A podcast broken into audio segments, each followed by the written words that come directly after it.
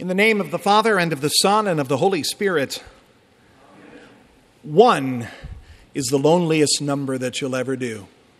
Two can be as bad as one. It's the loneliest number since the number one. Or so sang Three Dog Night. Harry Nilsson wrote it, and I prefer Harry's version over Three Dog Nights. Nonetheless, if you invite people to a party or a gathering at your home and only one person shows up, well, that's embarrassing. The number one in the Christian church, however, is just another number. If there's even one other person here besides me for divine service, we can go ahead and have the Lord's Supper because I can say my part and the one person can say their part. So one truly is better than none. There's nothing wrong with the number one. Or is there? One, we are told, can always be better. Well, of course, everything can always be better. One more person in worship each weekend is nice. One more person for Bible study on Sunday morning or during the week. Hey, that's an opportunity for that one person to learn something new that they didn't already know before. And even a newborn child being baptized adds one to our numbers. But one is never enough according to earthly ways. You can always do better, but who measures what is better? Why have one when you could have many more? Now, the Lord has blessed us with more than one person or one family returning to church after the uh, pandemic uh, hibernation or joining our congregation as an adult convert over the last few months. But some congregations, though, struggle to see even one person or one new family a year or over a span of a number of years join them for word and sacrament. So church officials ask with all good intentions if we are reaching more than one with the gospel in our community. And the question often turns into a contest. Can we get more than one? How about five? Do I hear 10, 15, 20, 25, 30? And the more you sold is right. and the more you get, well, then you get some sort of prize for having so many new people coming to church or so many new, bold, and innovative ideas in a church that will get new people because we're tired of old things, or so we think. Do something new. How much more money should we give in order to draw all these people to Christ? One is great. Yeah, okay, that's an increase of one, but can we do better next time, perhaps? One is never enough according to worldly standards. One cleansed leper, returning to Jesus to worship him and give him thanks, according to the world's eyes and maybe our own eyes, that's pitiful, especially when there was 10. Jesus asks, Where are the other nine? Were not 10 cleansed? Was no one found to return and give glory to God except this foreigner? One is better than none in Christ's church, beloved, but you cannot prove that by the world or sometimes even by ecclesiastical officials. There's always room for one more. And the need for more gives congregations in small villages like ours a big complex. We see how population shifts and drifts over time and how generations shift over time. We always talk about the good old days, but were they really all that good after all? Yeah, we may have had a lot more fuller pews, but there were still people who were like, ah, Christmas and Easter. Yet there was more than one person here then, and there's still more than one person here today. The Lord grows his church when and where he wills, not when and where we will. As often as we wish to play the numbers game, our Lord is in charge of it all. And there's still nothing wrong with one. One returned to Jesus, giving him thanks and praise. That's good news. One person that day recognized in Jesus the Savior of the nations. And Luke just slips it in there, if you noticed it. And he was a Samaritan, not a Jew, a Samaritan, a foreigner half breed, half Jew, half not Jew. One who has disqualified themselves from the kingdom of heaven, or so others think. He returns to Jesus clean, clean more than just leprosy, clean of sin and one of his children. So one really isn't all that lonely after all. Now we hear this miracle, and we want to wag our fingers at those who are not here to hear it.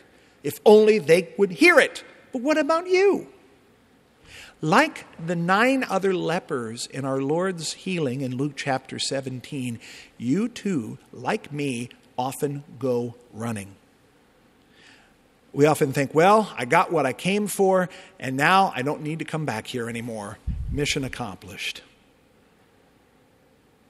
Or perhaps you have no idea what's really going on here in the first place. And you'd be surprised how many people don't understand what church is about. They think it's marching orders to be nice and do good things for other people. That's a little slice of it, but there's a whole lot more going on here than what meets the eye. So you'll find what you're looking for someplace else, which is why you run. And even I run too from time to time. We all have our little codicil of idols that we run to, our false gods that we love to bow down to and put before our Lord and say, Yeah, these really are my gods. I know where you're at, Heavenly Father, and I'll come looking for you when I need you, but right now, these will do just fine.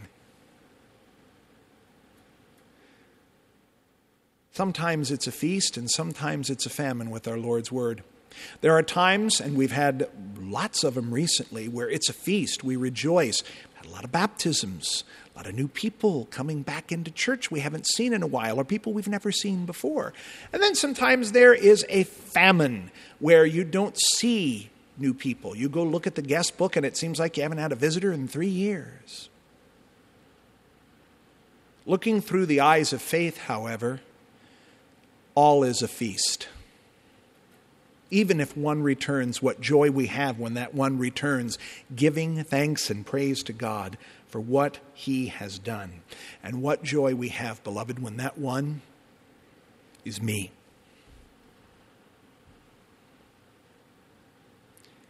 For our Lord, you see, comes looking for you. We have here tonight someone who ran back to him these ten men knew who to call on, and they knew what they would receive. Jesus, Master, have mercy on us. Certainly, perhaps they were expecting healing, but they get more than that. They get divine mercy. They get the favor of God poured down upon them.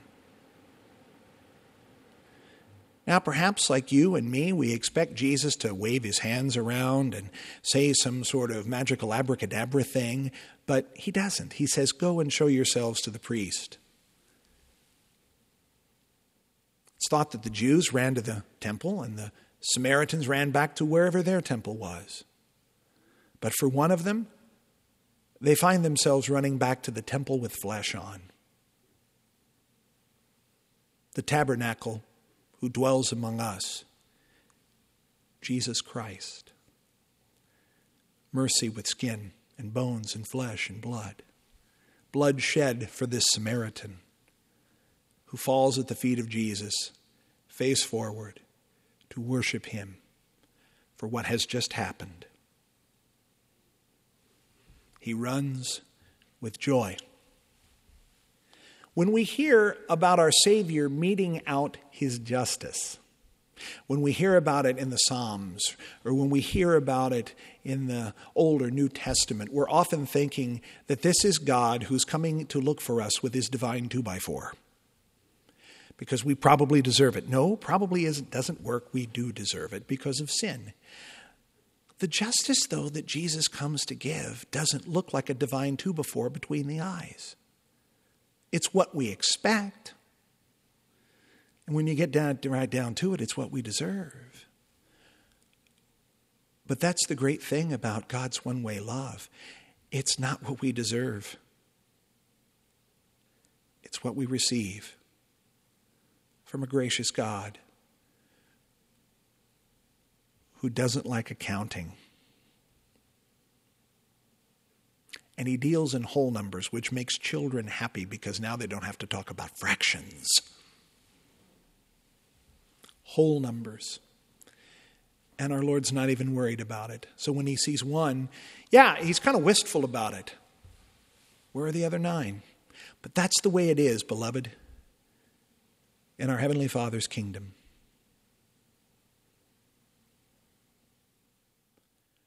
They have received something. And there will always be those who believe, yeah, I got what I got, and now I can go home. They have received joy. But one returns. Because Jesus sought this one out. But he doesn't go anywhere, Pastor. The man comes running back to him, but Jesus found him because Jesus is the one who walked right up to the lepers, which you don't do. And he does. And he gives them mercy, not just restoration to their lives, to their families, their friends, but he breaks through and gives them peace and forgiveness and hope, not just for a better tomorrow but for eternity. One is not a lonely number, it's enough. And yeah, there's a little irony in seeing nine keep running. And there's always going to be room for one more in his house. And his children could always do more to welcome more into his house, too. Yeah, it's true. Through it all, though, beloved, one is still enough. The scriptures say one Lord, one faith, one baptism, one bread, one cup, one body, we, one God and Father of us all, seeking, saving, and welcoming the lost, one at a time. In the name of the Father, and of the Son, and of the Holy Spirit.